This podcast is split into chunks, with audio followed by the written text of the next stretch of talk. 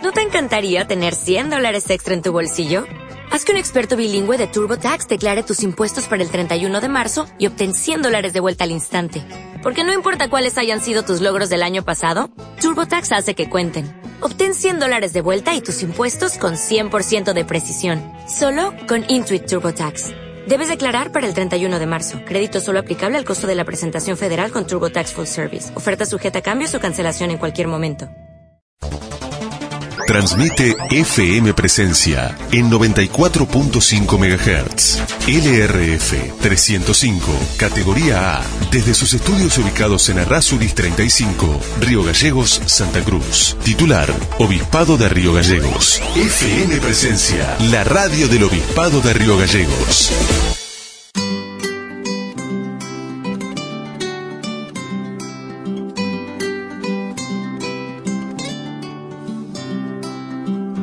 Mira cómo aclara en la cordillera, cómo florece el resplandor del sol, como la fría mañana sentí. Pretendemos estar más cerca tuyo. Comunicate por Facebook a Presencia Río Gallegos. Ingresá y escuchanos en www.radiopresencia.com.ar. Nuestras líneas telefónicas 426-545, 435-099. Mensaje de texto en el 1533-8439. Presencia te espera. En el último rincón de mi pieza, aclaró. En el último rincón de mi corazón, aclaró. La eterna oscuridad del camino, aclaró. Un día más de vida nos ofrece Dios.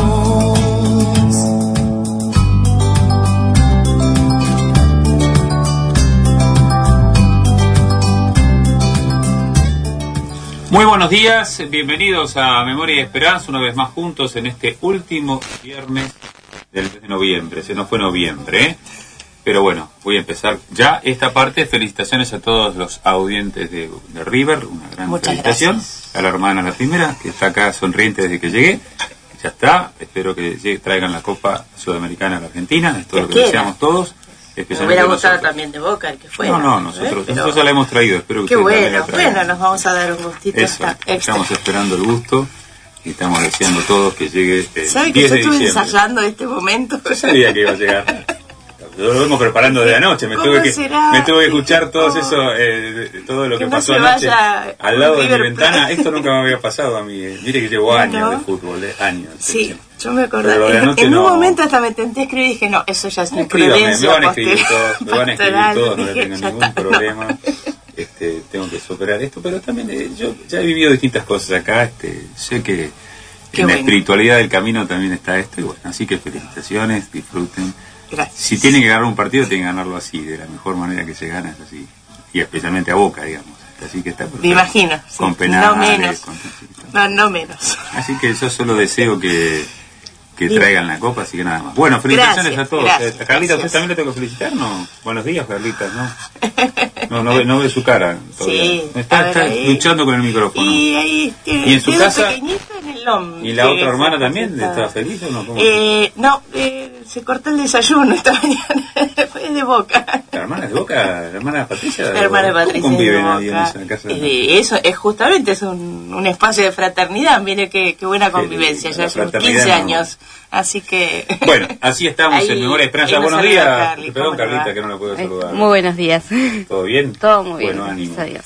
Ánimo. Bueno, en Memoria y Esperanza, eh, bueno, hermana, buenos días, se le he dicho, ¿no? Sí, O sí, la sí. de River y no todo, todo días. salió No, todo junto, ah, salió perdón. con combo, nos que- ganó la, la ansiedad de... Ah, Usted como venía preparando este momento, quería...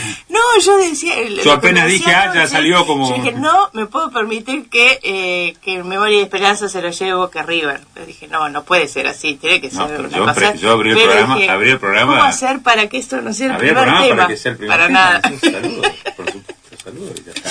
Bueno, bueno, muy bien. Bueno, hoy le damos la bienvenida, estamos con un gusto que esté acá el padre Jordi Catarineu, sacerdote de que nos conocemos hace muchísimos años, perteneciente en el momento a la diócesis de San Isidro y ahora sirviendo a la diócesis de Comodoro Rivadavia. Buenos días Jordi, ¿cómo estás? Buen día, señor Miguel. Buen día a la audiencia, buen día, hermana. Buen día, Eh, buen ya día. estuve una vez en este programa hace tres años, o dos o tres años, dos años atrás. Es cierto que viniste, Sí, claro. Sí, Sí, Lo cual muestra la perseverancia del programa que seguimos. Sí, sí, sí, sí. Sí, claro que viniste, estuviste acá en los estudios. Sí, sí, Sí, sí. sí. Habíamos hecho una pequeña nota también. Habíamos hecho una nota, sí. Bueno, buenísimo. Estás por acá, el padre Jordi nos está visitando, viajó ayer este desde Comodoro este, en el día más o menos, porque te llegó más o menos el día, ¿no? Sí, Llegaste a las claro, 4 o ya. 5 de la tarde. Porque eh, vamos a tener el encuentro habitual de todos los años con los eh, diáconos permanentes y con sus candidatos, en este caso en la ciudad de Río Grande, así que ya después del programa van partiendo con el padre Fabián Videla, que es el responsable de la formación de los diáconos permanentes, eh, para tener este encuentro que va a ser en la misión, supongo que según me dijo... Va a ser eh, en Río Grande, yo no sí, conozco la- el Grande, ah, así que no bueno, dónde a va a ser es la misión, muy, muy lindo, este, creo que tenemos allí, vas a ver, bueno, histórico, vas a conocer eh, la misión salesiana, que es el lugar histórico para todos los salesianos, ahí seis kilómetros antes de, de Río Grande, frente al mar, un lugar espectacular, muy, muy lindo, vale la pena visitarlo y conocerlo, porque es la historia viva de, los salesianos en el sur, ¿no? Eh, así que, bueno, ya vas a pasar las aduanas y todas las cosas que hay que pasar, todos los que pasamos y de vuelta. La hermana hace poco pasó también por allá y vino. Dios mío. Y bueno, ya llegaremos. Qué grande nuestro país que tenemos que salir de él para volver a entrar. Bueno. no, no sé cómo expresarlo. Está bueno, ya. Pero ya está un proyecto de, de Pero la le agradezco, mire, públicamente le agradezco sus indicaciones de tránsito. ¿eh? Íbamos con la se la voy- servilleta se la voy a hacer al padre, se la voy a hacer al padre. Absoluta, ¿eh? Hay que Así, indicarle por ona y sin tenía para que agarre los- Mi copiloto, una Los kilómetros de asfalto y todo como corresponde. Violeta, y me decía, no, pero el padre ahora dijo que hay que buscar la cruz que marca los caminos. Digo, bueno, más vale que marque una sola. Y apareció la cruz. Absolutamente. Con ahí sí, sí, ¿qué sí, sí, y ahora acá y ahora ya. Yo humildemente no tengo la una cuestión mía de que me grabo las cosas de los caminos. Bueno, para otro también le pasa, ¿viste? Y me queda como que pez Sí, interno. Y me voy acordando, vuelvo sobre el camino y me acuerdo y les digo cómo es el, Muy el bueno. espacio, ¿viste? Ahora, por ejemplo, la 40 que hice el otro día, este... Ya me voy a animar a eso. Sí, sí, la 40 desde ahora desde Tres Lagos un hasta, hasta. Rado Cardiel, ya está faltado varios pedazos, ya le voy calculando, en- tenemos más o menos unos, unos, tres- Sí, por unos eso. 20 kilómetros de asfalto en tramos, así que se va achicando el, el- el ripio y vamos a tener la 40 toda asfaltada. Pero vamos a compartir con unos mates con nuestro, porque sé que el padre Jordi es muy matero también, así que tomamos unos buenos mates. Jordi, eh, ¿cuánto hace que estás en Comodoro ahora? En Comodoro, en febrero van a ser tres años que estoy. Tres. ¿Estás de párroco? Estoy de párroco y bueno, y estoy con la escuela de diaconado, que es el, el- motivo original por el cual fui a Comodoro Con la Rivadavia. escuela de Diaconado, claro. Estamos formando a los diáconos, ya terminaron su formación inicial y si Dios quiere, el primer semestre del año que viene ya van a ser ordenados diáconos. ¿Cuántos se ordenarían? Es un grupo de, bueno, era un grupo de 12 candidatos que empezaron la formación y este año, en febrero, falleció uno de ellos, el más joven. Este, mm, y así que son 11, que si Dios quiere han venido todos juntos y serán ordenados.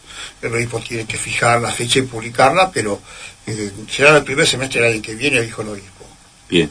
¿Y cuánto tiempo de formación han llevado? ¿Los acompañaste casi todos vos o ya venían? Ellos eh, habían empezado, el proyecto lo había empezado Monseñor Bresanelli, el anterior obispo, y como no había nada en Comodoro, con mucha sensatez, comenzó pidiéndoles, armando un seminario catequístico, ellos participaron del seminario catequístico de tres años, eh, terminado eso, tenían que empezar la escuela de diaconado. Claro. Ahí justo se produjo el traslado de Monseñor Bresanelli, así que Mm. ese año justo quedó sin obispo la diócesis, hasta que recién en la mitad de año fue designado Joaquín, que era su vicario general y administrador sano durante la vacancia de la sede, pero obviamente no se podía tomar ninguna determinación. Así cuando nombraron obispo, él decidió continuar a partir de marzo del año siguiente.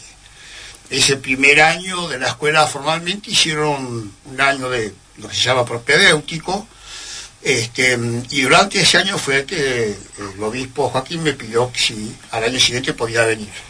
Yo vine entonces, ahora ya son tres cursos lectivos y, hicimos un programa de tres años de formación académica para este grupo. Claro. El año que viene, si Dios quiere, eh, dadas las características de la diócesis de Comodoro Rivadavia, vamos a poner otro grupo en Comodoro, vamos a empezar y abrimos una nueva sede en Trelew. Porque Comodoro Rivadavia, la diócesis tiene dos centros poblados. Comodoro Rivadavia, la ciudad, cerca de Sarmiento, y en el norte, Trelew, Rawson y Madrid, que están muy juntos, y el valle del Chubut, que la parte más poblada está muy cerca de Trelew. Así que en Trelew se abre una sede el año que viene, que la va a, conducir más bien el obispo auxiliar, Monseñor Fernando. Así que ya tenemos candidatos para los 12, que hemos ido acompañando un grupo de hombres que se han ido preparando para ingresar a la escuela el año que viene.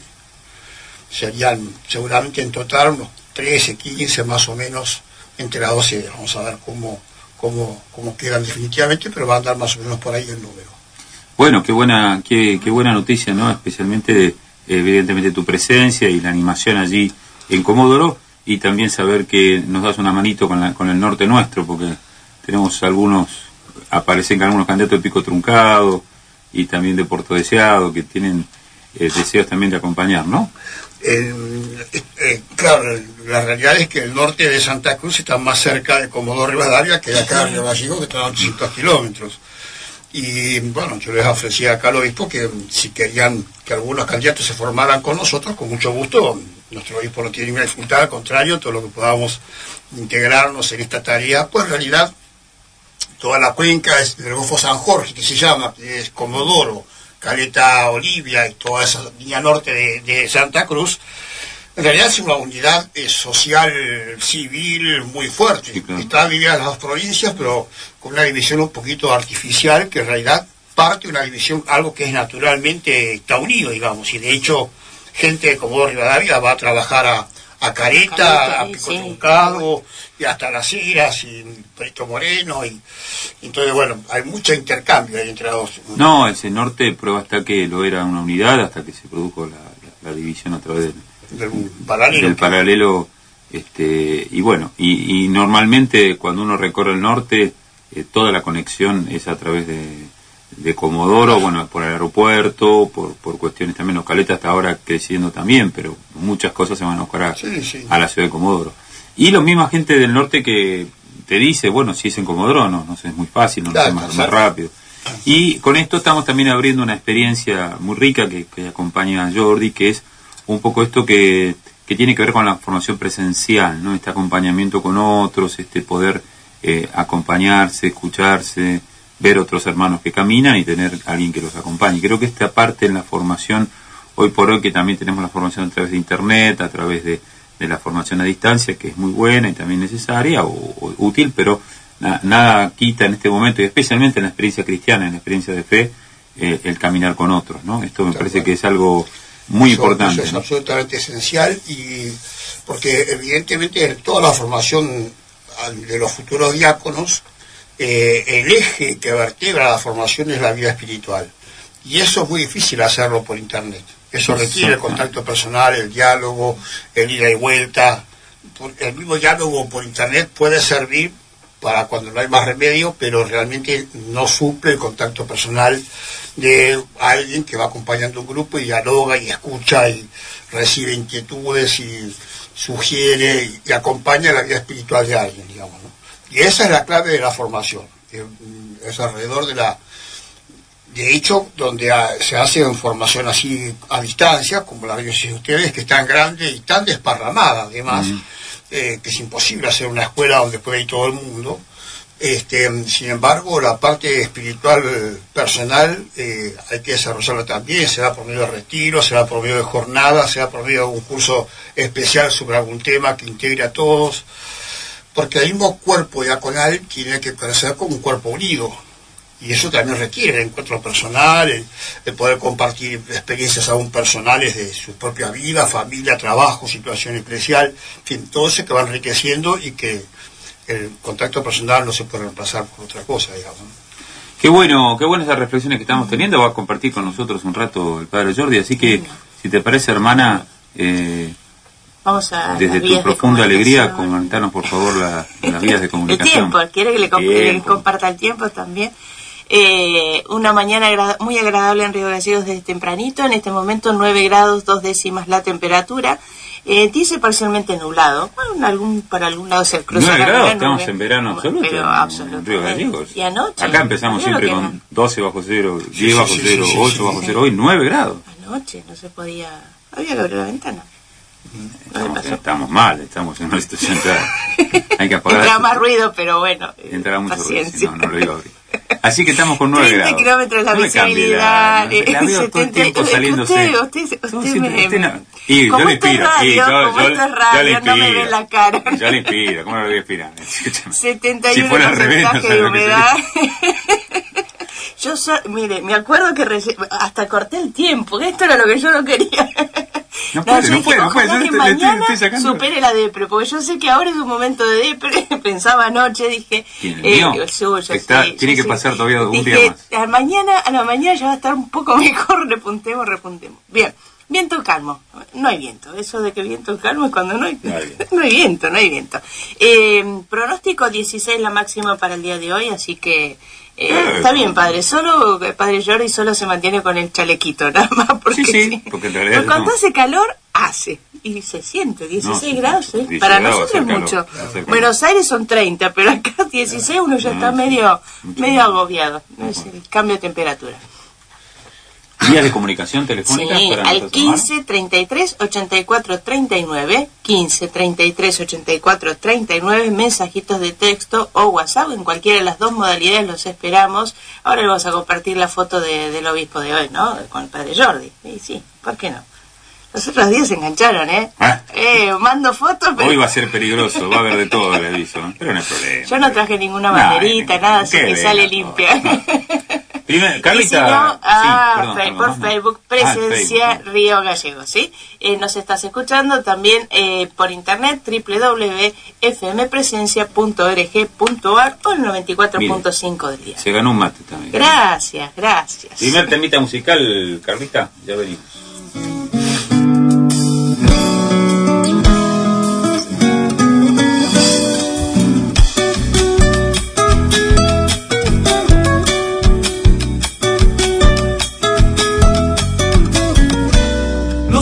Qué tiene mi voz que suena tan destemplada, como si en ella anduviera el alma de la vida.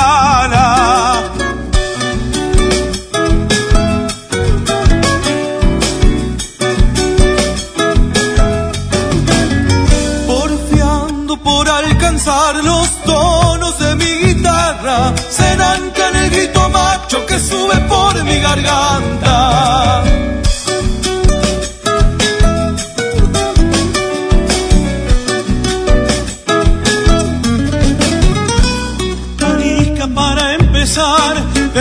No puedo callarla. Cantando mis pobres coplas, poquito a poco se avanza. Ay, vida, ojalá pudiera, cuando me muera dejarla, prensada entre los acordes de mi doliente guitarra.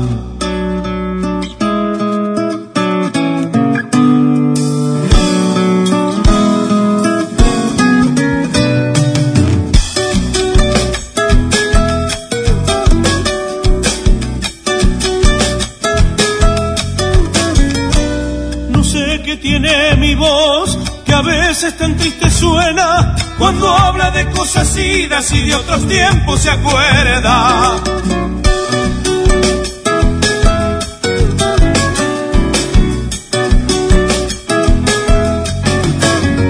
Para el odio y el amor, su acento tiene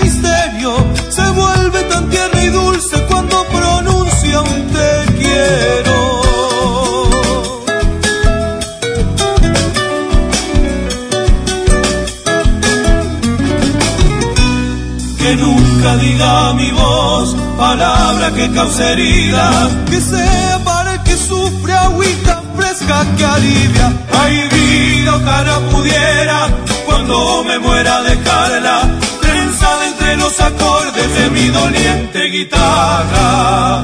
Seguimos en Memoria y Esperanza compartiendo aquí el programa desde los estudios de FM Presencia aquí en Río Gallegos, pero también a través de internet eh, y a través de las radios que quieran seguir este programa, agradeciéndoles también esta disponibilidad para que se nos escuche y se comparta un poco la vida de nuestra iglesia.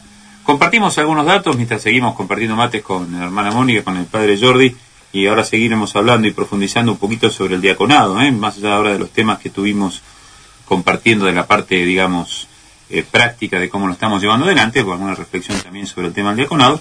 Contarles un poco lo que ha sido la memoria en este tiempo, ¿no? Desde el viernes que recorrimos el programa, siempre hacemos un poco la memoria del camino recorrido. Estuvimos el fin de semana pasado, el viernes, en Chaltén, mm, eh, con confirmaciones, con bautismos, con primeras comuniones. La verdad que una experiencia muy linda. Agradecer a las hermanas eh, Laura Pinazo y Marilú de las misioneras diocesanas de María Mar de la Iglesia, o bueno, sí llamadas casaretas entre todos nosotros, pero ya dos hermanas, que están aquí en la diócesis, que han venido tres años a compartir con nosotros la vida y que especialmente les encargué la, la población de Chaltén, ya casi intendencia, dentro de muy poquito, está, ya va a haber elecciones ahora el año que viene, se va a convertir en intendencia Chaltén, y la misión que ellos están llevando una vez por mes recorriendo ese lugar, este, y la verdad que se nota ¿eh? la presencia de ellas, porque se llenó, la, no, no entramos en la capilla, fue un tema, este, la capilla ya desbordó, la gente afuera, por suerte fue una tarde muy linda, eh, Así que bueno, muy contentos los que se confirmaron, este, los que se tomaron la comunión, unos cuantos chicos, y los bautismos de bebés y también de, niños. Así que fue una fiesta muy linda y después se quedaron, me comentaron que después hicieron un encuentro muy lindo el domingo con gente para compartir unos mates y bueno, eh, fue muy interesante, por supuesto la gente reclama, además de las hermanas, que haya un sacerdote, que sea parroquia y todo lo que ahora como son intendencia y todo, me vinieron con, por suerte supieron manejar. no, no, ahora sí, ya, ya, no, todo, viste, y yo no, bueno, por suerte supieron manejar la situación porque me explicaron, les agradezco, yo ya me había ido porque... No, si no, este, ahora voy, ahora voy dentro un poco porque yo hago la misión de Navidad en, en Chaltén, me voy a celebrar Navidad este, y acompaño también unos días de misión, van ellas también y hacemos, celebramos Nochebuena, Navidad, es un momento lindo porque hay mucho, mucho turismo, sigue habiendo mucho turismo en Chaltén. Bueno, el día sábado viajé entonces por la, como les conté, por la 40, viendo los progresos de, del asfalto por esa zona hasta la ciudad de Gregores, donde tuvimos las confirmaciones a las 4 de la tarde. Este, también muy lindo ahí, este, agradeciendo al padre Ezequiel que nos preparó estas confirmaciones, este, un poquito fuera de horario por una por una estas cuestiones de horario que se sumó otra confirmación que después hice a las 19.30 en Piedra Buena, que había que todavía recorrer unos 250 kilómetros más, pero la verdad que fue lindo porque fue una confirmación un poco más íntima, diríamos así, con los padres, los padrinos, algunos familiares y por supuesto algunos miembros de la comunidad. Y a veces se generan también estos climas que uno dice, bueno, sería mejor que, pero bueno, lo que se da y se vio con tanta intensidad, después hizo un festejo, este, yo le decía a los chicos que parecía un poco cuando Jesús se reunía con los apóstoles después de todas las, caminatas, eh, ¿no? lo que se confirman un poco con esta presencia del obispo, también se daba esta situación un poco de poder compartir eh, la, experiencia de la confirmación con ellos. Y después este lindo también en Piedra Buena, una gran fiesta, haber preparado, muchos chicos se confirmaron en Piedra Buena, eh, también tuvimos ahí una, una, celebración, el domingo viajamos para Puerto Santa Cruz, que ya son 30 kilómetros más cerquita, y compartimos las confirmaciones de la tarde en Piedra Buena. Y el lunes, que fue feriado 24, aproveché, me quedé en Puerto Santa Cruz, un lugar muy tranquilo que tenemos, la verdad que las hermanas salesianas ahí tienen su casa y, compartí con ellas este, el 24, que volví a la tardecita, y aproveché para ir al, a la comisaría, que tenemos privados de libertad, allí cuatro privados de libertad, la verdad compartimos unos mates, fui con el párroco, le invité al párroco también a ir, este, hace poco que llegó, todavía no había entrado en esta dimensión. Son muchas dimensiones de Puerto Santa Cruz y fue muy lindo haber compartido, agradecido los privados de libertad, que hayamos estado tomando unos mate con ellos. Este, una, esas experiencias que te dan los privados de libertad, ¿no? Que, que termino diciéndoles, la verdad que no sé si son más libres ustedes aquí adentro que todos los que están afuera, o hay gente afuera que quede muy libre y está muy esclava y ustedes a pesar de las condenas que tienen que llevar, el proceso de reflexión que están haciendo, de crecimiento, uno está estudiando abogacía, el otro viendo el secundario, el trabajo manual, las necesidades de salir adelante. Bueno, muestran que por supuesto errores en la vida se han cometido, pero deseos de, salir, ¿no? Yo les digo, yo me voy ahora a la calle, pero ustedes acá continúan con esta experiencia, ¿no? Por eso... Y por la tarde fuimos al hogar de ancianos, que todos los meses hay misa a las 5 en el hogar de ancianos. Así compartimos la misa con los ancianitos Así que fue una jornada dentro de todo de descanso, pero de muy lindo compartir con, con ellos. Así que ahí volvimos para acá para recorrer y seguir recorriendo ya esta semana que fue más una... Ah, no, perdón, y después este volviendo para acá, esto fue una cosa también muy linda, la que vivimos el día, el día miércoles por la tarde, que fui a, la escuela rural de eh, Fuente del Coile, ahí 60 kilómetros antes de, Río Turbio. La primera es que voy a una escuela rural a celebrar también este, confirmaciones y comuniones que el párroco de César Kellner del Turbio atiende esa escuelita rural, este, con albergue, eh, con los chicos que viven todo el año ahí y con los padres que vienen de distintas estancias larguísimas, algunas de, más de 100 kilómetros, este, han venido todos con sus camionetas. No, no, no, una cosa lindísima, pero lindísima. una vez este, y, ahora tengo la, la, lindo. Sí, la próxima va a ser dentro de poquito, este, ya pasa para para Esperanza, ¿no? Pero digo, para la parte de Esperanza del programa, que va a ser este acá en la Escuela de Las Vegas, que también tenemos las confirmaciones la semana que viene, ahora el, miércoles también el 4 las confirmaciones en la Escuela de Las Vegas. Un área que todavía no había ingresado y que siempre deseaba empezar, este, porque nos pasa aquí en la Patagonia, especialmente en esta ciudad, por lo menos no sé si también pasa en, la diócesis de Comodoro, pero me imagino que quizás sí por lo que acabas de contar. Pero acá nos pasa que tenemos tantas extensiones y después este, tenemos ciudades, es decir, que en el fondo, eh, en el norte se da más que vos has recorrido pueblitos, pueblitos, escuelas, pueblitos. Acá, bueno, tenemos gallegos y salimos de acá y nos vamos a Piedra Buena. Y después, durante los 300 kilómetros, claro, a no ser que tengamos estas pequeñas escuelitas rurales, pero que son de 12, 15, 20 chicos, este, es una cosita, o las estancias, pero esta mirada que después nos absorbe lo, urbano, porque después nos metemos dentro de gallegos y tenemos lo urbano, tenemos la droga, tenemos el alcohol, tenemos la violencia, la, gremio, los políticos, los problemas y lo mismo pasa en la intendencia allá, la intendencia entonces uno, está bien, está en la Patagonia, son ciudades extensísimas la distancia, pero después se mete en esta realidad que digo, bueno, que tiene su, su ahora vas a hacer algunos kilómetros, te vas a Río, vas a encontrar con Río Grande 100.000 personas en Río Grande, la fábrica, los problemas, los despidos, este, vas a Ushuaia, toda la parte, es decir, eh, es la concentración en ciudades con la problemática propia de la urbe, que es la pastoral urbana, este, con, con otras realidades. ¿no? Pero bueno, lindísimo también esta experiencia con, con, este, con la Escuela de Fuente del Colegio. Gente muy, muy querida de ahí, recuerdo. Sí, claro, vos estuviste también allá. Bien, seguimos otro poquito con el padre Jordi. Jordi, decíamos, este... ¿Sabe qué? Disculpen, ya que estábamos ahí, ahí cerquita, hoy están de, de fiesta los de 28 de noviembre, hoy es su día. Claro. Ah, por supuesto, le Nosotros dijimos el último de viernes del, mes y demás, pero el 28 de noviembre. Le mandamos un saludo grande a 28 de noviembre, el 28 de noviembre. Exactamente. ¿Por qué el 28 de noviembre, hermano? ¿Usted que es eh, más santaluceña que yo? No, por adopción somos varios. Sí. Eh, Usted y yo somos santaluceños de... No, pero... no, no, pero bueno, 15 años le van pintando a uno ya algunas cositas. Eh, es el aniversario de eh, de la promulgación de la Constitución, provincial. El 28 de noviembre se promulgó la Constitución Exactamente. Y, después de ese aniversario, después de ese de esa aprobación, se quedó en que bueno, el primer pueblo que se, se creara después de la Constitución llevaría el nombre, ese ah, nombre y tal cual. Bueno. Y en la cuenca carbonífera, el 28 de noviembre, este, y cuando el señor Juan Car, que, que además le mandamos su cumpleaños a Juan Car, porque es su cumpleaños. Claro, cierto.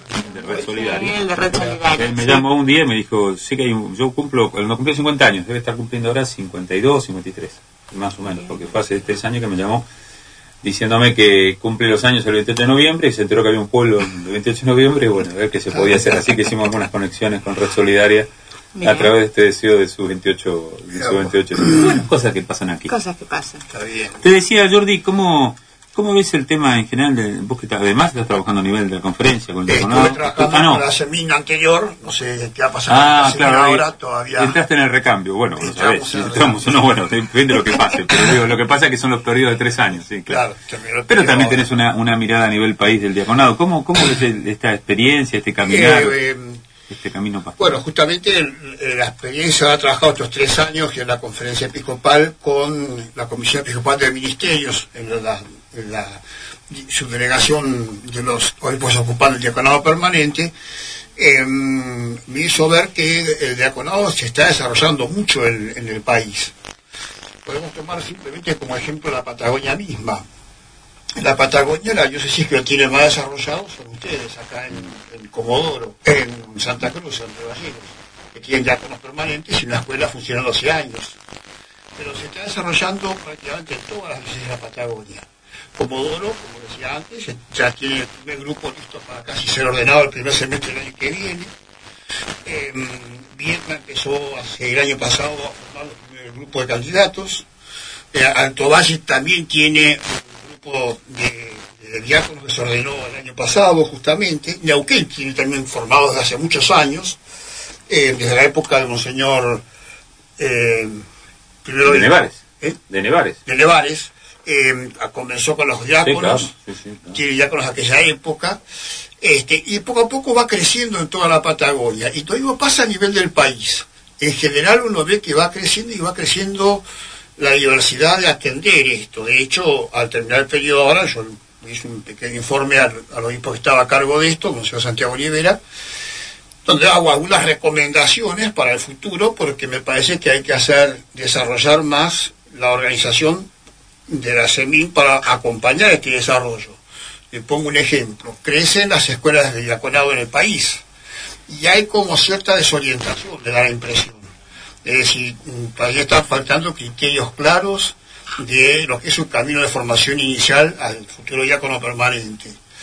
Entonces hay que incentivar más los encuentros de formadores, es decir, en orden a tomar la normativa de la Iglesia, reflexionarla en conjunto, y sacar de ahí este, criterios concretos, claros, este, útiles para el desarrollo concreto de la formación inicial de los diáconos. Y también el tema del acompañamiento de los diáconos ya ordenados. A mí la cosa que más me preocupa en todo esto siempre es la concepción misma del diaconado. Es decir, el diácono no como alguien que hace funciones, sino sobre todo como un signo de Cristo en medio del mundo. En los sacramentos, el sacramento del orden, en estos tres grados, diácono, presbítero y obispo, es primero la presencia de Cristo en medio del mundo. El, el- hombre que es ordenado, diácono, presbítero u obispo, se identifica con Jesucristo por un sacramento que le transforma la vida, como decimos, le imprime carácter, lo marca con un sello indeleble, pero porque Cristo que está presente en medio del mundo de esa manera. Y esto, esta espiritualidad propia del diácono, en este caso como siervo, como ícono de Cristo siervo, es lo que hay que desarrollar más. A la impresión que todavía nos está faltando recorrer este camino. Eh, eh, pero sí se ve que en el país va creciendo, va creciendo. Y va creciendo la inquietud, y va creciendo de- los grupos de formación. Lo mismo pasa en la zona de, Entre Ríos, por ejemplo. Ha habido las primeras ordenaciones en algunas diócesis. Es decir, va, va creciendo un, poco por todas partes. Falta mucho, hay que seguir trabajando mucho todavía, pero uno ve con esperanza, ya que el programa tiene ese nombre de, de esperanza, mirando el futuro, el, el tema del económico se va desarrollando por todo el país. Jordi, ante, bueno, que una definición muy clara, espero que toda nuestra audiencia, especialmente si hay, eh, nuestra audiencia formada por gente de, de iglesia y otros que esperamos también nos acompañen sin duda, que saben, eh, por ahí acá en Río Gallegos no tenemos todavía, eh, tenemos candidatos al, al diaconado, no muchos, pero ahí están caminando. Este, la mayor presencia de nuestros diáconos permanentes están en la, en la isla de Tierra del Fuego, donde vas ahora, y teníamos en el norte en Caleta, aunque dos han fallecido en el transcurso de mi presencia en la diócesis. Eh, ahora eh, van a aparecer algunos candidatos que esperemos que se preparen con, con- con- tiempo y con ganas para este camino. Pero claro, a la hora de la, mm, de la mirada puesta sobre el candidato al diaconado permanente, ¿no? Porque has dicho una definición muy clara de, de- de- de ser signo de Cristo en el mundo, ¿no? Porque por ahí la mirada es, uy, me, tengo una persona más que me ayude, eh, ahora hago los bautismos, ahora tengo los casamientos, ahora yo me voy, me voy, entonces le dejo que, que atienda. Claro. Es decir, es un, eh, eh, el operario, pero no el signo, Claro, ¿no? Este, exactamente. entonces a la hora... Es que ese es mi gran miedo, que el diácono se transforme en un funcionario, alguien que cumple funciones.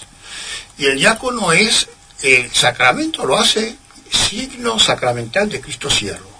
Y esto es lo que hay que desarrollar en la espiritualidad del candidato. Claro, Por que eso no solamente el- la formación académica, sino la espiritualidad. Eso insistís mucho. El, vos el- siempre. el- el eje vertebral de la formación pasa por lo espiritual, lo dice la normativa. Es decir, en- están las cuatro famosas dimensiones de la formación, ya clásicas, la formación sacerdotal, diaconal, pero el eje vertebrador, es decir, el que integra las demás dimensiones, es la espiritualidad como pasa en toda la vida cristiana. La vida cristiana no es hacer cosas, es identificarse con Jesucristo y vivir la vida desde la experiencia de Cristo. Lo que vertebra la vida, lo que vertebra la vida religiosa es, el ser signo de Cristo a través de los tres votos.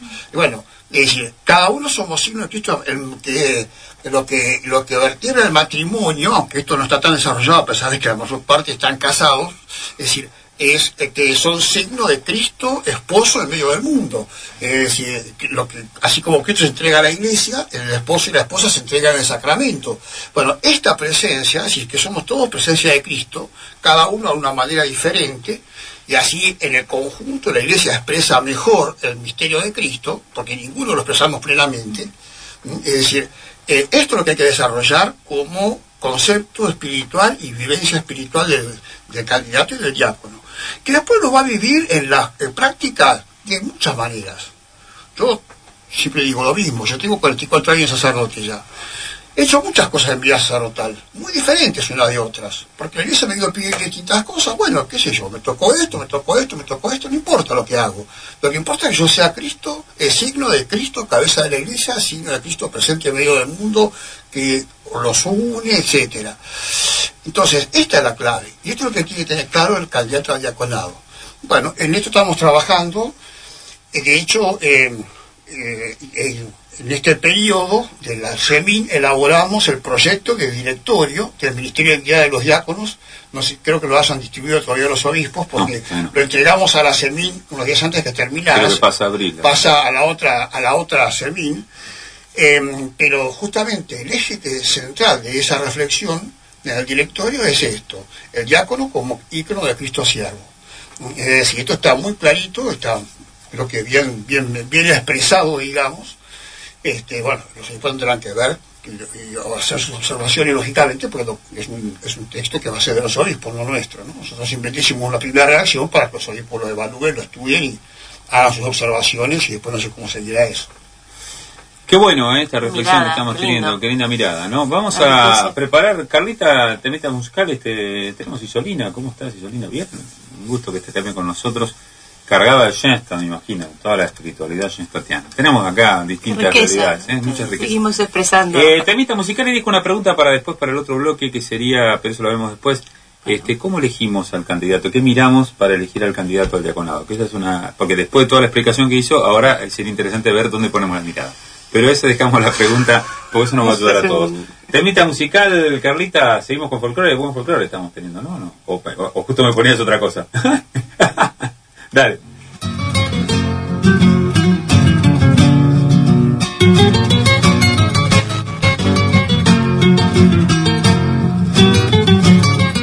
Adentro, vidita, y ya me voy de los pagos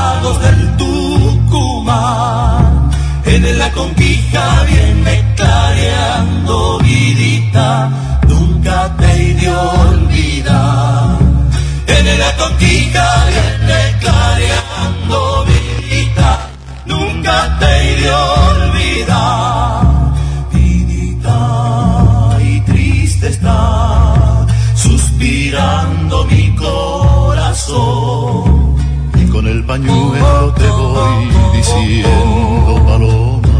Vidita Dios, adiós. Y con el pañuelo te voy diciendo paloma. Vidita Dios, adiós. Vidita, ya me voy. Y se me hace que no hay volver. Mala ya mi suerte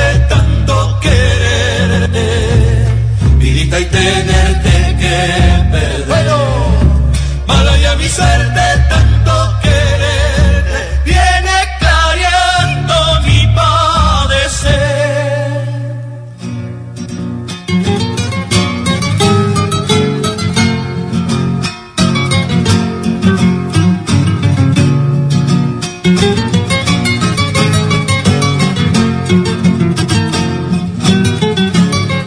Adentro al clarear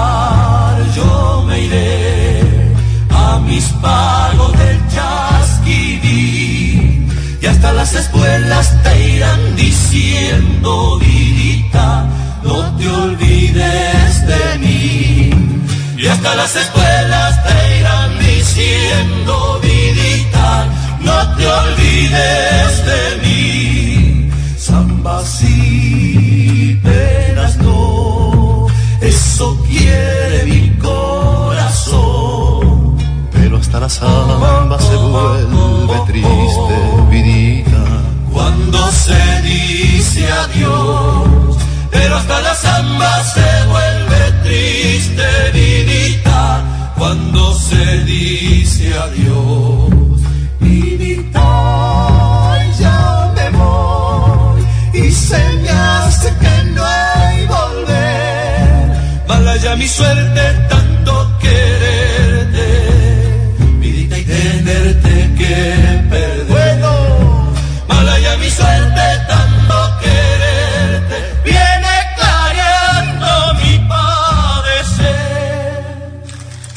Seguimos en Memoria y Esperanza compartiendo la mañana aquí en FM Presencia.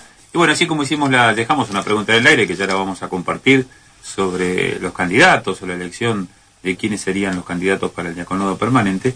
Pero compartimos un poquito la parte de esperanza que tiene el programa, ¿no? Compartimos un poquito la parte de memoria, que siempre tiene que ver un poquito con mis recorridos, pero al contar mis recorridos contamos un poco la vida de la diócesis y entonces vamos viendo temas. La hermana levanta un dedo que es el 1-0, está bien, no hay problema si usted quiere poner 1-0. No, no. Como verá, ¿Qué yo voy saliendo. Mientras yo voy hablando, usted sepa que mientras yo voy hablando, yo voy saliendo. Es un tema. Cuesta dos días salir. Eh, Yo voy a, yo es como Bueno, eso está voy a la bueno, para algún colaborador que tenga por ahí que lo esté escuchando, no, ya sabemos que no hay que levantarle un No, dedo levante, porque levante, todos van a decir, uy, le estamos recordando el gol. Eh, no, no, me Perdón, recordaba el Consejo Diocesano de Pastores. Usted quería que todavía Que tuvimos- deje algo de memoria. Claro, Ah, que, no, un que no pase a ahí, esperanza digo, sin antes sí, decir parece, memoria. si le parece. Memoria fue el martes, tiene razón, hermano. Porque la hermana te aviso hace un trabajo espectacular en el Consejo Nacional Pastoral. Sí, nosotros tenemos un Consejo Nacional Pastoral de parte de compartimos, porque el padre ah, conoce de este tema y mucho, porque ha trabajado mucho. De, en- con las reuniones de Treleu y Rawson que se vienen haciendo Sí. todos los años, eh, la última parte de estas reuniones, que ya se viene el año que viene también, se hace la reunión por diócesis. Es el domingo en la mañana, es una linda jornada. Y claro, ahí nos encontramos las pastorales que van a Rawson, no van todas, pero van unas cuantas. Y siempre la idea, bueno, ¿cuándo seguimos esto? ¿Cómo seguimos esto? Y bueno, esto es el Consejo Nacional Pastoral, pero ¿cómo lo armamos? En Rawson estamos todos ahí, pero ¿cómo lo armamos acá en esta diócesis inmensa? Pero bueno, yo me largué este año, eh, un día convoqué así a un miércoles y bueno, llamé ayer y dije, mira, poner la computadora, poner la pantalla, poner internet, poner los Skype y bueno, y empezamos a buscar la gente, bueno, tenemos asesores de pastoral carcelaria en Ushuaia, asesores de, de pastoral de comunicación en Ushuaia, tenemos asesores de obras misioneras pontificias en Cañadón Seco, el responsable de jóvenes está en Ushuaia, es el padre Marcelo, el, también el responsable de carcelaria está en Ushuaia, que es Walter, Claro. este tenemos eh, los decanos en distintos distribuidores, bueno, y ahí fuimos armando, y más la gente, varias gente está aquí, ¿no? Los responsables están aquí en Gallegos. Pero bueno, en el comedor de acá al lado, que está acá en la radio, este es un comedor grande, ahí llamamos la pantalla, la hermana prepara todo con micrófonos. Esto es un poco la parte técnica del trabajo, pero que al principio costaba, vos viste que la- ahora ya la gente entró, porque ah, en la reunión todo el mundo tiene que hablar con micrófono, eh, porque si no, no escucha el que está en la, en la computadora del otro lado. Si nos escuchamos nosotros, para escuchar nosotros no, pero para que escuche el que está del otro lado, si no, no te escucha. Claro.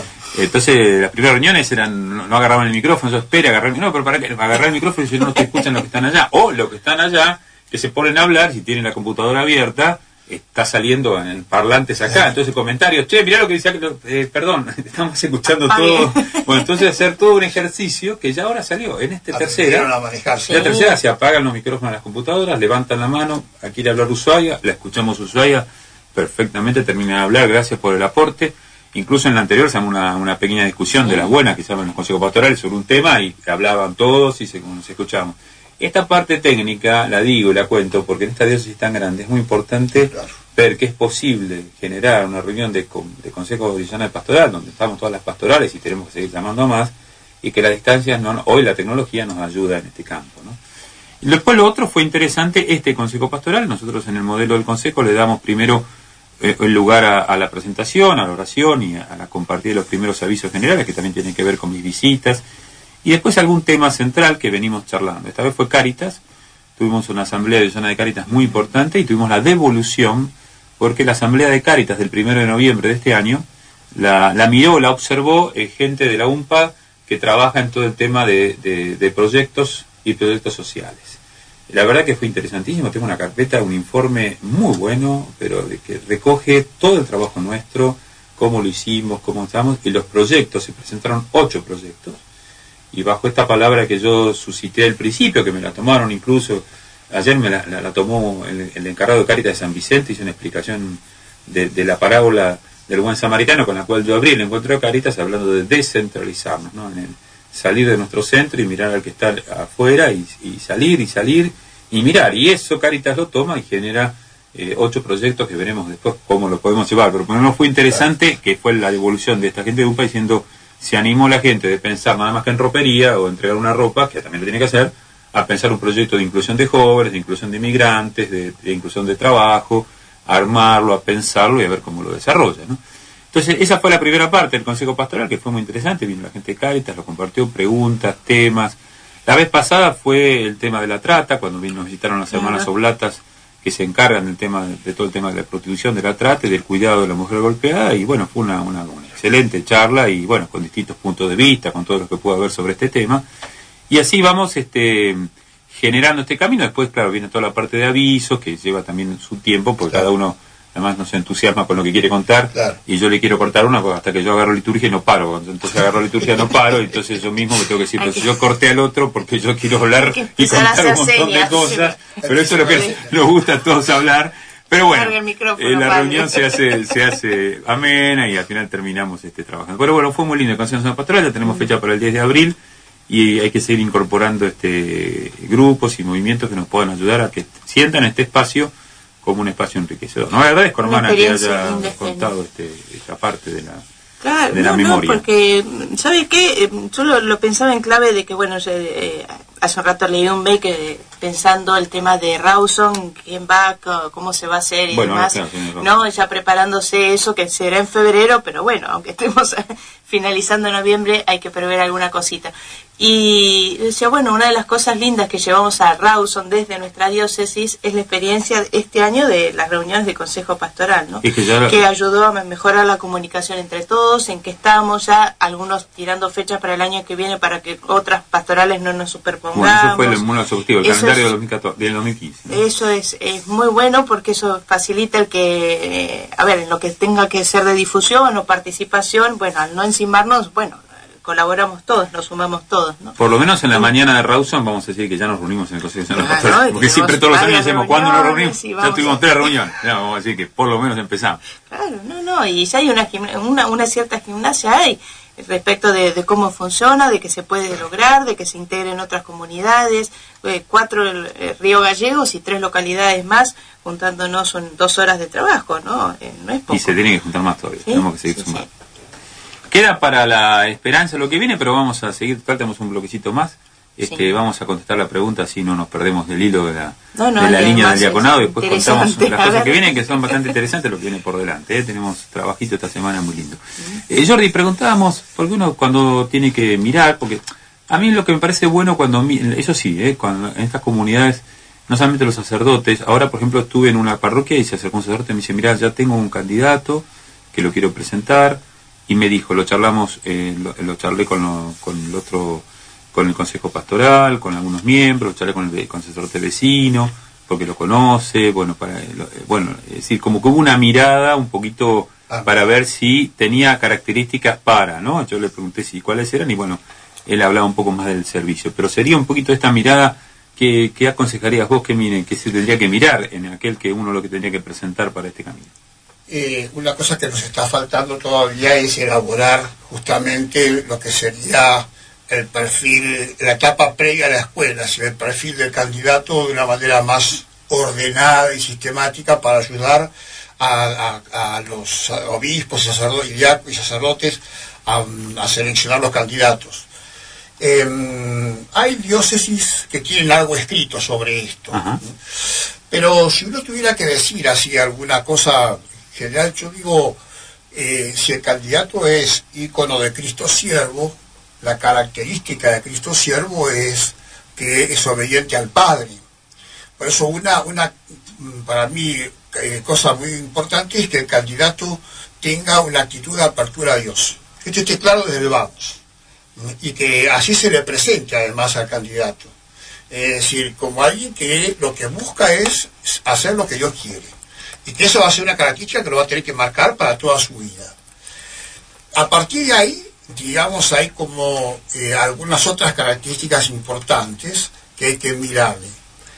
Una es esto de cómo se integra en su comunidad, esto que estaba señalando. Es decir, si la, si la comunidad, digamos, eh, si, si está, lo, acepta, si tiene buena relación con la comunidad, si es, eh, si es alguien respetuoso de la comunidad, si hay- bueno, toda la mirada comunitaria. Y la otra, que me parece que es muy importante, porque para mí es una característica justamente de la figura de Cristo siervo también, es la capacidad de asumir el dolor ajeno, y el mal ajeno, y el pecado ajeno. Es decir, porque eh, una de las características de, de la figura del servidor sufriente de Yahvé en el Antiguo Testamento es el que carga sobre sí el pecado de los hombres, el mal, el dolor, el pecado. Entonces tiene que ser alguien que tenga esta capacidad de apertura al otro, aunque el otro sea ahí la fuera de la iglesia, no digo la comunidad, no estamos hablando de la comunidad, estamos hablando del otro como persona, para asumir su dolor, su pecado, su mal, lo que haya que asumir del otro. Porque esa es una de las dimensiones propias de, de Cristo siervo. Entonces la misma figura de Cristo es la que nos va perfilando el candidato. Y a partir de ahí, entonces no existirá algunas condiciones humanas como para esto. Eh, no es que tenga que tener todo desarrollado, porque estas cosas son las cuestiones las que hay que formar en el periodo de formación inicial, para eso está la escuela de diaconado. Pero uno que tiene que percibir que el posible candidato esto lo va a poder caminar, digamos, ¿no? Es decir, que tenga como alguna disponibilidad en estas dimensiones, digamos, ¿no? El eje es la, la relación con Dios, es decir, que- que tenga apertura a Dios. Aunque no tenga una gran formación todavía espiritual, no me preocupa eso, eso para eso está la escuela de y se lo va a acompañar. Y toda la vida, pues va a ser esto toda la vida, tenemos que ir creciendo. Pero sí que tenga esta disponibilidad, que se dé cuenta de que no es que va a la escuela para hacer cosas, sino que va a la escuela para encontrarse con Dios y desarrollar su vida como una entrega a Dios, digamos, ¿no? Es interesante esta mirada que, porque enriquece. eh, en general, cuando me preguntan a mí, yo por eso te lo pregunté a vos, no quería exponer, decía, bueno, miremos a alguien que ya de algún modo es servidor, ¿no? De algún modo ya es diácono, aunque no esté ordenado, ya tiene una capacidad de servicio. No es que la escuela y el orden le va a dar el servi- la servicialidad que no la tiene. Tal cual. Eh, Tal cual. la servicialidad que también se tiene que formar, pero es una persona que por ahí Tal está cual, preocupada eh, no sé, está preocupada en Cáritas, está preocupada en, aunque sea en la catequesis bautismal, es un hombre que atiende, que se preocupa, que recibe la gente, que le gusta tener una amplitud.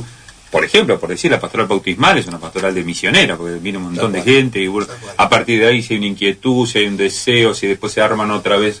Es decir, esa, esa capacidad de decir, bueno, estoy al servicio de, pero este, vos le estás agregando algo que, que, más, va más adentro y es muy interesante.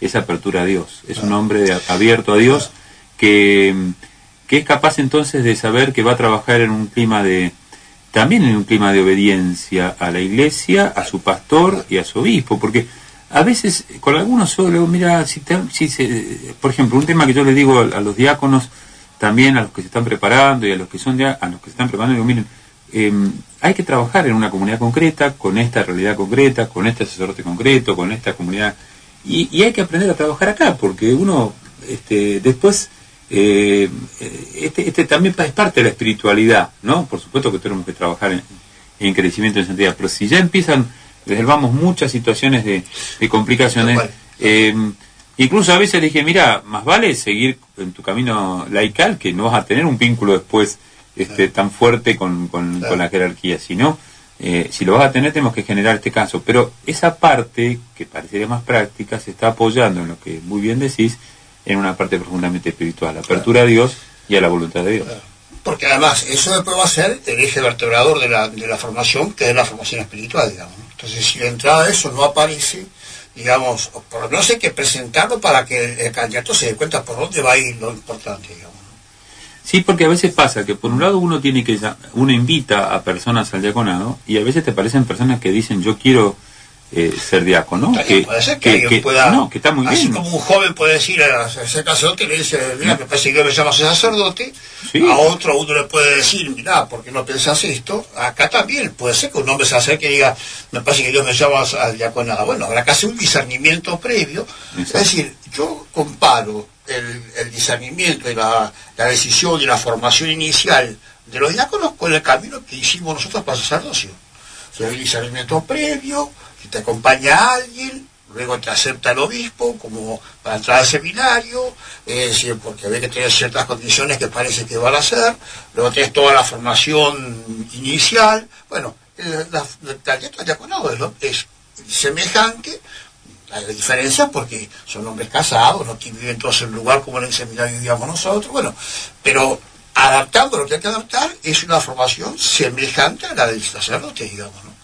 Porque además es sacramento del orden, igual, en otro grado, pero igual que el presbítero, que el obispo, ¿no? Si, eh, el diácono, presbítero, obispo, bueno, es- esta formación inicial tiene que tener características semejantes. De hecho, si uno compara las normas para la formación de los diáconos y las normas para la formación de sacerdotes, tienen mucho en común. Eh, hecho, eh, en esta línea que decís, Jordi, a- agregamos un paso más, que es, vos dijiste, el diácono habitualmente es casado. Entonces, eh, que es lo que habitualmente sucede, entonces acá ingresa también la familia. Eh, Exacto. Una persona abierta a Dios, que también tiene una familia, una esposa, unos hijos. ¿Cómo se integra esto también en la formación diaconal? Bueno, eh, ese también es todo un tema que, gracias a Dios, se ha ido caminando para bien. Cuando yo cuento lo que hicimos cuando comenzamos esto en la Isis de Azul hace unos 20 años, que no teníamos idea de lo que teníamos que hacer, a las pobres esposas no, no, no las atendimos absolutamente para nada, porque Claro, la es- preocupación era que hacíamos con los hombres. No teníamos capacidad para pensar más allá. Entonces, cuando estaban por ordenarse los primeros, dimos cuenta que nunca las habíamos invitado a nada. Yo las conocía a todas, porque como era el que general, andaba por todos lados y las conocía a todas, pero no habíamos hecho nada para ellas. Hicimos solo una reunión de una hora con las esposas de los primeros candidatos, como para hacer algo, digamos, pero bueno. Pero hoy día, todo proceso formativo tiene que ofrecer un, proceso de acompañamiento de las esposas para que hagan un camino semejante al del esposo. Es decir, eso depende también de las características de cada lugar. Por ejemplo, nosotros tenemos más facilidades que las que pueden tener ustedes acá, porque si ya les cuesta juntar los candidatos, mucho más las esposas, con el tema de las distancias es mucho más complicado todavía. Pero bueno, alguna cosa habrá que pensar según la realidad de cada diócesis. Pero uno tiene que prever un acompañamiento de las esposas en ese camino. La idea es esta, mi idea es esta, es para que en lo posible hagan un camino espiritual semejante al del esposo. Que el camino del esposo no sea algo que eh, traiga como un desfasaje espiritual, sino que ella también haga un camino espiritual semejante. De hecho, nosotros tenemos algunos encuentros, eh, tenemos algunos retiros, este, nunca hemos hecho nada en conjunto. Ahora posiblemente estamos viendo la posibilidad de hacer en enero alguna jornada con los matrimonios, ¿no? con ambos juntos, este, mm, para hacer algunos redondeos finales, llamémosle así. Eh, pero también sería interesante. No lo hemos experimentado todavía, digamos, como tal, el Comodoro Rivadavia. Pero si hemos hecho encuentros, yo a veces en el mismo horario que están los hombres, citamos a las esposas y entonces yo me reúno con ellas, conversamos distintos temas, hemos hecho retiros para ellas, es decir, hace poquito tuvimos uno un sábado y han tenido otro antes, este, una jornada, desde la mañana hasta la tarde, en contexto ahí de oración, de reflexión, de diálogo, terminamos con la misa, bueno, es decir, con las esposas solas, ¿no? de manera que uno hasta escucha.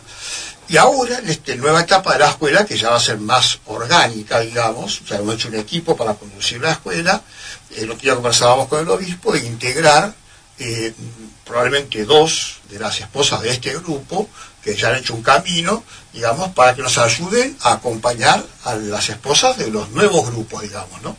Porque ya además ya han hecho su primer camino, ya han escuchado cómo son las cosas, ya tienen algún pequeño rodaje, bueno, ya estuvimos conversando las que nos parecen candidatas para esto, como para que nos acompañen al, al nuevo equipo que conduce la escuela, eh, en- justamente en estar con las esposas, acompañarlas, en fin, veremos de qué manera todavía. Bueno, qué lindo este ¿Cuánto? eh, eh, mucho y además bueno contarte también acá desde lo desde que yo estoy eh, se han hecho también la experiencia conjunta, no algunos cursos de estos que vas a dar algunas veces se dieron también con las esposas y algunos retiros también compartieron acá en, en el obispado juntos, ¿no? Es interesante también este mirar esto de, de acompañar, me parece una cosa muy rica porque al final en el caso del, del diácono casado su vida, su entrega, su apertura a Dios y su servicio va unido a una familia, porque él va y viene con la familia, lleva y trae sus temas, sus alegrías, su- su- su- su- sus dolores o sus compromisos este, también al seno familiar donde se viven estas cosas. Entonces la familia se va convirtiendo en un espacio y también los tiempos, porque los tiempos que, que entrega, a veces los fines de semana, la Pascua, bueno, viste hay cosas que, bueno, otra familia, bueno, un fin de semana largo me voy, Eh, y la Semana Santa, bueno, hay que quedarse a servir y esos son los hijos. A- a- Ahí aparecen un montón de Es, cosas una- que tienen es que un ver. ¿no? llamado especial. ¿Saben que me quedé pensando, disculpen la, la interrupción, pero cuando estabas diciendo, padre, que qué mirar en un diácono para eh, con una persona si puede ser un candidato al diaconado, yo me quedaba pensando desde la mirada del diácono, de ese candidato posible a diácono, eh, la dimensión del llamado, que después vos, padre, lo mencionaste, pues, Eso por un lado los obispos miran, pero por el Eso otro no. lado el otro se tiene que sentir llamado Sí, por por Dios a una cosa Pero así. por eso es la relación con Dios lo que ¿No? determina. Pero por el otro lado, esa persona, eh, ese, ese varón, ya ha sido llamado a encontrar un camino de santidad a través de su familia. Bien, y es un, ya- un llamado Es en un un, segundo llamado, familiar. es un Eh, segundo eh, su llamado. santidad pasa por El ahí que tiene también. muy bien trabajado este tema es Monseñor Hugo Santiago En en su el libro es El Diácono Casado. Muy bien. sí. Está muy bien trabajado. muy bien. Está toda esta dimensión de. sobre- es el- el- como el, diácono, el libro se llama así, Diácono Casado. Es decir, en toda esa dimensión justamente está muy bien trabajada. Así, cómo el diaconado tiene que completar, planificar y demás el, el- el matrimonio. No ponerse como en competencia, cosa que a veces pasa. Entonces es un problema.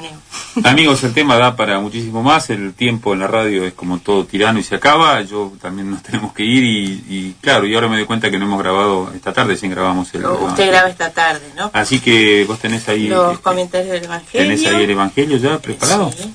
Bueno, eh, recordemos entonces, primero este, agradecerte de corazón, Jordi, este paso por acá. Iluminador, realmente nos ha dejado mucha tela para cortar, como decimos en el programa, y espero que todos hayan podido dar un pasito más en esta comprensión del diaconado y valorar este espacio, ¿no? Y recordar en la diócesis que tenemos, y este fin de semana recibimos mucho también, acompañando a Jordi, a Padre Fabián y a los candidatos que en, Tierra del Fuego van a hacer esta reunión de retiro, formación y acompañamiento. ¿Eh? Y tenemos dos cositas más también para sumar a la oración. El Consejo Diocesano de Pastoral de Juventud, que va a ser mañana, ¿no? ¿Lo va a estar acompañando usted también? Sí, de eso ya es parte de la esperanza que queríamos repasar. Mañana Consejo Diocesano de Jóvenes, toda la jornada, mañana y pasado. Yo acompaño todo el día de mañana este consejo que se reúne dos veces al año. Está viniendo gente de- de- también de Tierra del Fuego, viajando todo este día, del norte, de distintos lugares, hermanas, este, religiosas, jóvenes, dirigentes, para programar la misión del verano y todo el año que viene y el programa que tiene que ver con uno de los objetivos diocesanos que son la prioridad juventud, ¿no?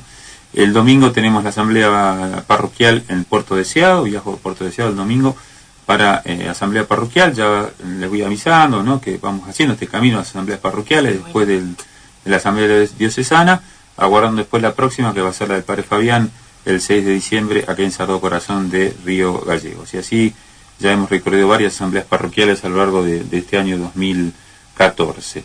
El lunes tenemos reunión de decanato sacerdotal acá en decanato centro por la tarde. Vamos a celebrar varios aniversarios sacerdotales, los 10 años del padre Hellner, del padre Toledo, la despedida del padre Toledo a Caleta Olivia, que va a ser el próximo párroco el año que viene. Bueno, el diácono Osvaldo de los Salesianos cumple 25 años de vida religiosa. Eso nos va entonces a compartir también y la última reunión del año que es este, la despedida. El día, suyo también se viene, ¿no? el otro fin de semana, pero eso será el próximo programa. Ah, todavía no. bueno, déjeme bueno. que salga todavía. No me, no me, no me, déjeme que esas cosas las ponga en la salida, todavía falta.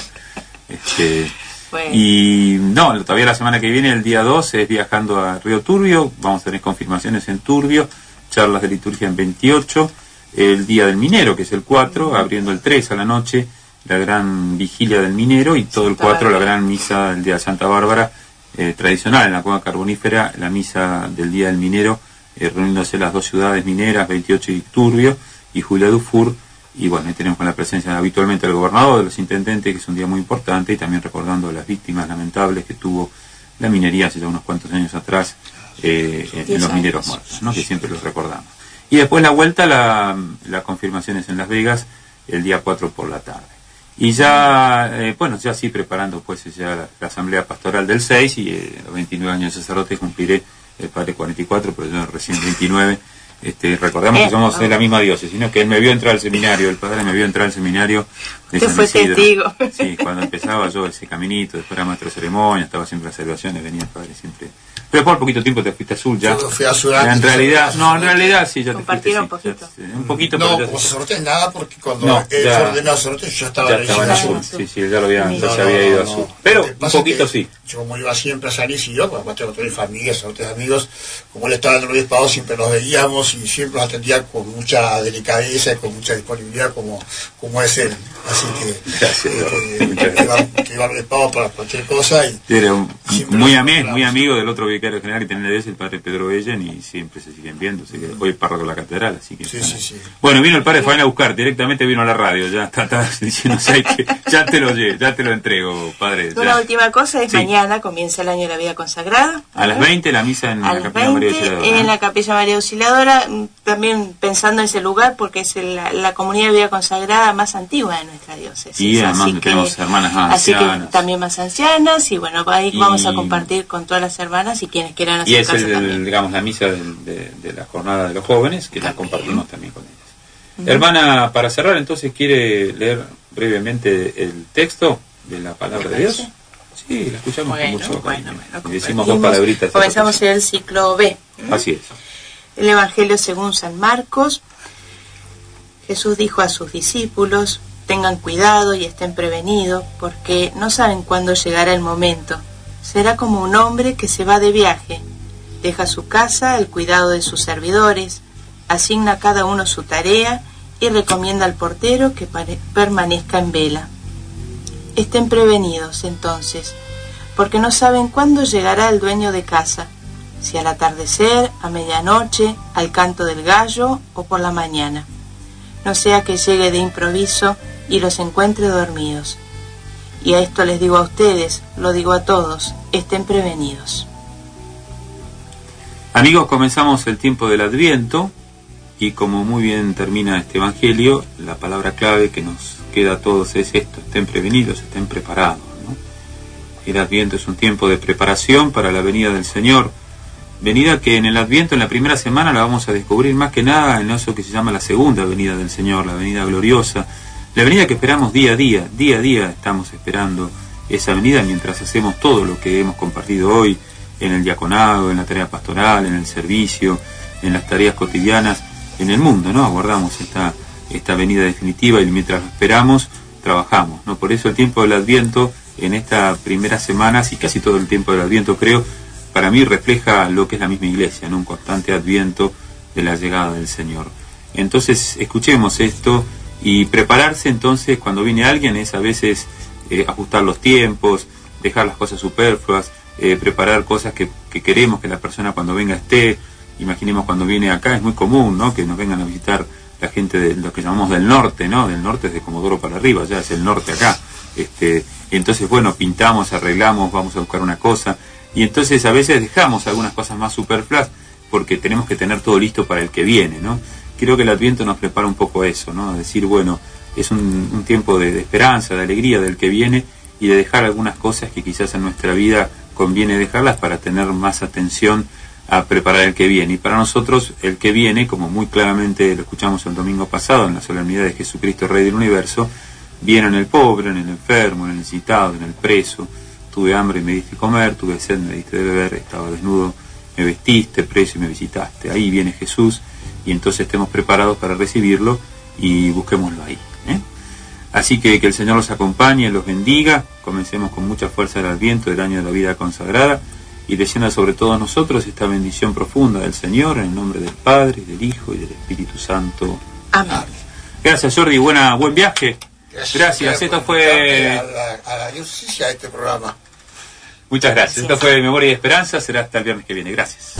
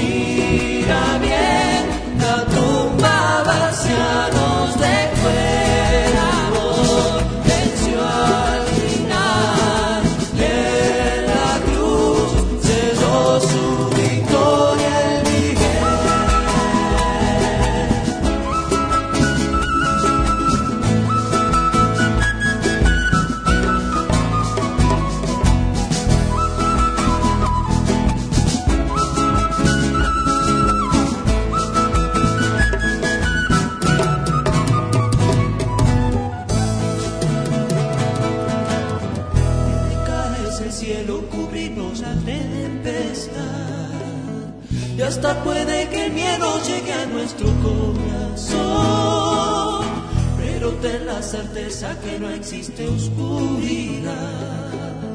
Que haga cesar el fuego que alumbra la salvación. No existe sombra ni penumbra que empañe su amor que deslumbra. Debe el poder, la gloria y la verdad.